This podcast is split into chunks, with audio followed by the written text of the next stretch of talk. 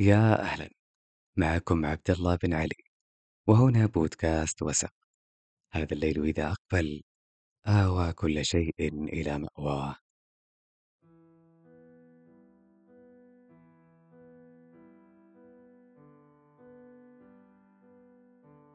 حييتم يا أصدقائي المستمعين. فقرة جديدة في بودكاست وسق وهي من كتاب. أقرأ عليكم ما يضيف إليكم الكثير أو القليل.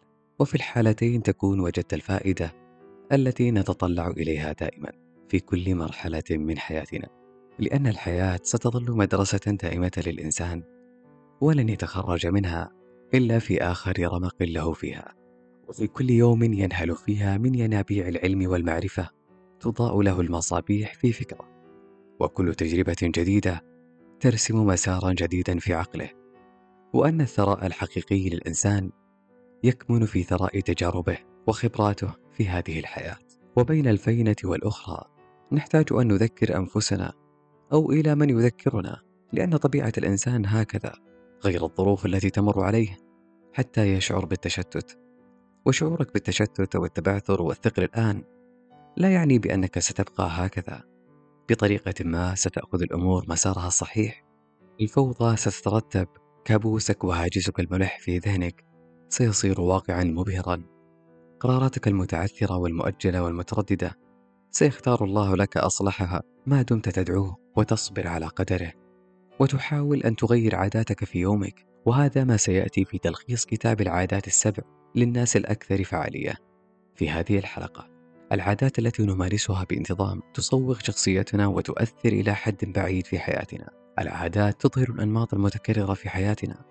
وتؤثر إلى حد بعيد في فعاليتنا وأدائنا اليومي العادات لها جاذبية قوية حقا. كلما تعلقنا بعادة معينة كان من الصعب تغييرها.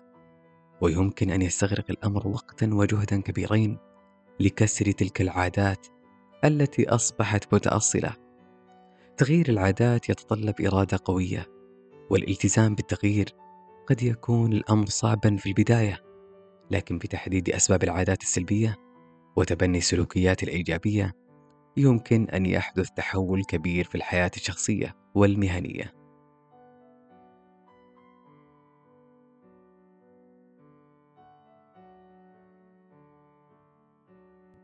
يقنع معظم الأفراد بحياتهم الطبيعية بما تحويه من ضغوطات ويرضون بكل ما تضمه وتشتمله من شدائد دون أن يسعوا لإيجاد ترتيبات وتدابير تساعدهم في مواجهة ما يقف أمامهم من عوائق حياتية بإجراء تغييرات في نمط تفكيرهم وتضمينه بممارساتهم اليومية.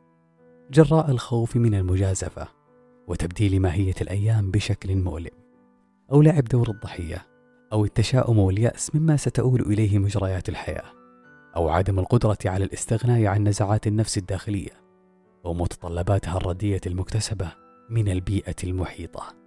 واستبدالها بالأهداف الأساسية التي خلق كل من الجسم والعقل والقلب والروح لتحقيقها. وغيرها الكثير من التحديات التي من شأنها إدامة الحواجز بينهم وبين رسائل السعادة التي خلقوا لتبليغها. تحقيق النجاح تكمن أهمية النظر إلى النفس بمنظور يوافق المفاهيم الداخلية المتأصلة داخل الذات بكونه يساعد على تكوين نظرة خارجية للعالم المحيط. وبالتالي يساهم في تكوين تفسيرات حول الأمور المختلفة وهذا ما يسمى بتأثير جملون الذي يمكن تطبيقه على ما يريد الفرد تغييره في حياته كتصرفات الأشخاص المحيطين به أو مشاعره تجاه شيء ما وغيرها الأمور الأخرى في حياته إذ إنه يجب عليه السعي لتغيير نظرته لهم بدلا من إنهاك نفسه بتغييرهم. فقد قام ستيفن كوفي وزوجته ساندرا بالسعي جاهدين لتطوير مهارات ابنيهما الذي كان سيئا بالدراسة والرياضة كما كان جميع أقرانه يسخرون منه. فحاول أن يحفزاه ويمنع أي شخص من مضايقته إلا أنهما فشلا بسبب كونهما ينظران إليه كشخص ضعيف يحتاج للمساعدة ولم ينظر إليه كشخص قوي يستطيع أن يقوم بكل شيء لوحده دون أن يحميه والداه كما وقد علما بوجوب الابتعاد عن نمذجة ابنهما على أساس المجتمع الخارجي وتأطيره بمنظور المحيطين به فهو فرد ذو كيان مستقل وشخصية فريدة غير مزيفة. تعرف التصورات الذهنية على أنها عبارات عن تفسيرات تبني نموذجا إيجابيا للمساهمة في إنجاز العمل باتباع توجهات مختلفة. في حال اختلف الطريق المتبع لا الهدف إذ إن الهدف يجب أن يكون صائبا في جميع الأحوال حتى يتمكن الفرد من نيل مراده. لكن في حال مواجهة بعض العقبات في الطريق إليه تسهم التصورات الذهنية في إبقاء الفرد إيجابيا فيغير طريقه عوضا عن هدفه. عادات النصر الشخصي. تحويل مجرى الحياة يتركز على تغيير عادات الإنسان الأولية التي تبتدأ بعادات النصر الشخصي. فهي من شأنها جعل الفرد يدرك أنه ليس عبدا لعاداته اليومية كما أنها ستساعد في تأصيل روابطه الاجتماعية. إذ تنص هذه العادات على وجوب كون الفرد مبادرا وأن يبدأ بالأكثر أهمية ثم الأقل بالإضافة إلى أن يضع هدفه في ذهنه قبل الشروع في عمله. يجدر ذكر أن الإنسان هو المخلوق الوحيد الذي يمتلك الوعي الذاتي فهو يستطيع تحديد أهدافه المستقبلية والتعلم من تجاربه وتجارب غيره السابقة وبالتالي فبإمكانه السيطرة على مشاعره والمكتسبات التي أثرت عليه على مر الزمن سواء أكانت من البيئة المحيطة أو من تربية الآباء أو حتى المكتسبات المتوارثة من الأجداد. يعرف المبادرون على أنهم الأفراد الذين يمتلكون حس تبديل الأمور وتغييرها وفقا لقيمهم الخاصة إذ إنهم يتركون الانفعالات الجانبية والمؤثرات الخارجية ولا يتأثرون بها إلا بشكل ضئيل. فيتخذون قراراتهم بعد تفكير عميق. هذا ما أوجب على الفرد أن يدرك بأن سعادته وقراراته المتخذة هي نتاج نفسه فقط. فلن يستطيع أحد أن يسلبه إياها إن لم يساعده على ذلك. كما أنه من المهم أيضا مراقبة كل ما يفكر ويتفوه به. فبدلا من قول ليس بيدي حيلة يحبذ قول لندرس البدائل المتاحة. وبدلا من إلقاء اللوم على الآخرين يجب تحمل المسؤولية الكاملة. يا صديقي المستمع يمكن تحديد الغاية من الحياة ووضعها بالذهن عن طريق تخيل الموت والتفكير في ماهية الأمور التي يراد إنجازها قبل ذلك اليوم والطريقة التي سينظر بها الآخرون إلى هذه الجثة بالإضافة إلى كيفية وصفهم لها أثناء حياتها في الجنازة. هذا ما سيساعد الفرد على استنباط مكان وقوفه الحالي في الحياة. والوجهة التي سيقصدها بالإضافة إلى طريقة السير نحو هذه الوجهة. مع الحرص على عدم جعل الحياة متمحورة حول شخص أو فكرة أو عادات إذ يجب وضع أسس صحيحة متوافقة مع مكنونات الحياة. يجدر ذكر أهمية تبني المهارات القيادية التي تمكن الشخص من تسيير حياته وفق النهج الذي يرغب به. فيبدأ بالأكثر أهمية ثم المهم ثم الأقل أهمية. عادات النصر العام. تقع عادات تحقيق النصر العام على قمة هرم العادات التي ستبدل مجرى حياة الفرد وهي مبنية على أساس التفكير بالمكسب والسعي لتحقيق الفهم وجعل الآخرين يحققونه أيضا.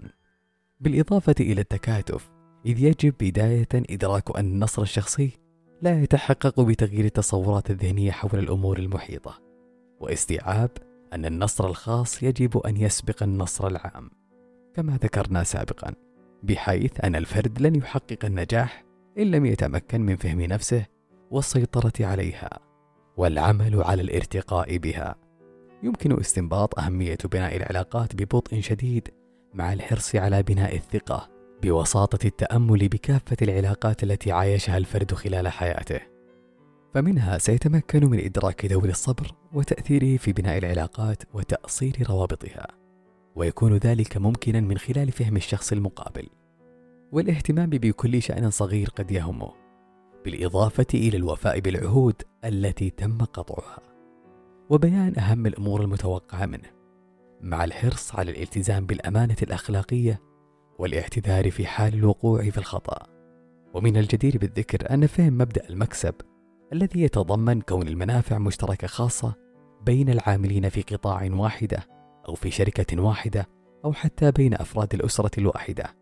سيساهم في خلق روح تعاونية مشتركة تهدف للنهوض بالمؤسسة الحياتية التي يشترك بها الأطراف بغض النظر عن دورهم بها. إذ إنها تبين كون الفرد لا يجب أن ينجح وحده. ويترك الآخرين يفشلون بل يجب أن يسعوا جميعا للارتقاء معا. السعي لفهم الآخرين عن طريق الإنصات إليهم من أفضل الطرق المتبعة في بناء تصور ذهني إيجابي نحوهم ويكون ذلك بواسطة تجنب الاستماع إليهم بهدف نقدهم أو الرد عليهم.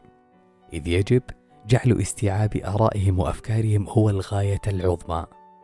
ومن الطرق المتبعة أيضا لفهم الآخرين هي وضع الذات في موضعهم وتجعلها تعايش موقفهم.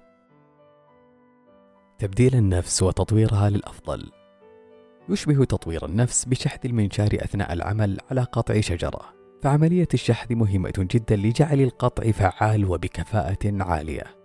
والأمر السيان بالنسبة للنفس البشرية التي يجب شحذ أبعادها الجسدية والعقلية والروحية والعاطفية أيضا.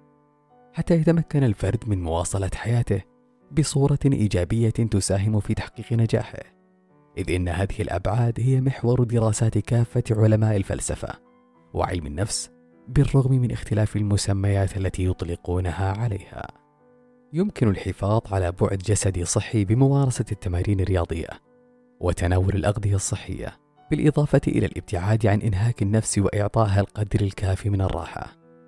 أما بالنسبة للبعد الروحي فيمكن شحذه بأساليب متنوعة كالتأمل أو قراءة الكتب الأدبية أو الصلاة وغيرها من الأمور التي تمد النفس بالقوة والعزيمة. وكذلك هو الحال بالنسبة للبعد العقلي الذي يمكن شحذه بالدراسة والتعلم الذاتي لأمور متنوعة غير محصورة بنطاق عمل معين. أما بالنسبة للجانب العاطفي فيمكن تقويته بالاعتماد على التبادل الاجتماعي الفعال الذي يتمحور حول الفهم المتبادل بين الفرد والمحيطين به بالإضافة إلى التعامل مع الآخرين بشكل أخلاقي متعاون. يجدر التنويه إلى أهمية تحقيق التغيير الإيجابي في كافة الأبعاد ودوره في المساهمة في تحقيق نجاح مبهر مع الحرص على خلق التوازن فيما بين هذه الجوانب وعدم التغاضي عن أحدها أو التركيز عليه على حساب الجوانب الأخرى. فبهذه الأبعاد يمكن أن يكون الفرد وعي ذاتي يتوافق مع مبادئه وقيم حياته ليقوم منهجه الذي سيسير عليه وبالتالي يحقق غايته التي يسعى إليها. يجب على المرء أن يسعى للتحسين من نفسه البشرية من خلال تطوير أبعاد شخصيته العاطفية والروحية والجسدية والعقلية أيضا بشتى الطرق الممكنة مع الحرص على الالتزام بعادات النصر الشخصي وعادات النصر العام وتطبيقها في كافة المواقف مهما بلغت بساطتها بهدف الوصول إلى الراحة النفسية والحياة الهانية. مما سيضمن له تحقيق النجاح.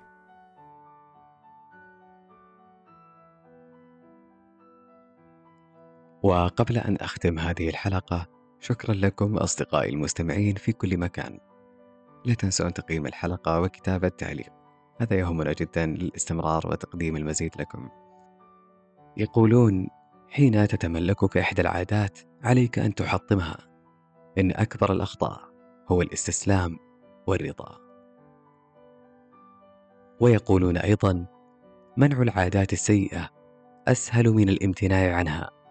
الخيار لك. وأخيرا تذكر يا صديقي إن النفس المصممة بالرغم من كل شيء تستطيع أن تدبر أمورها دائما.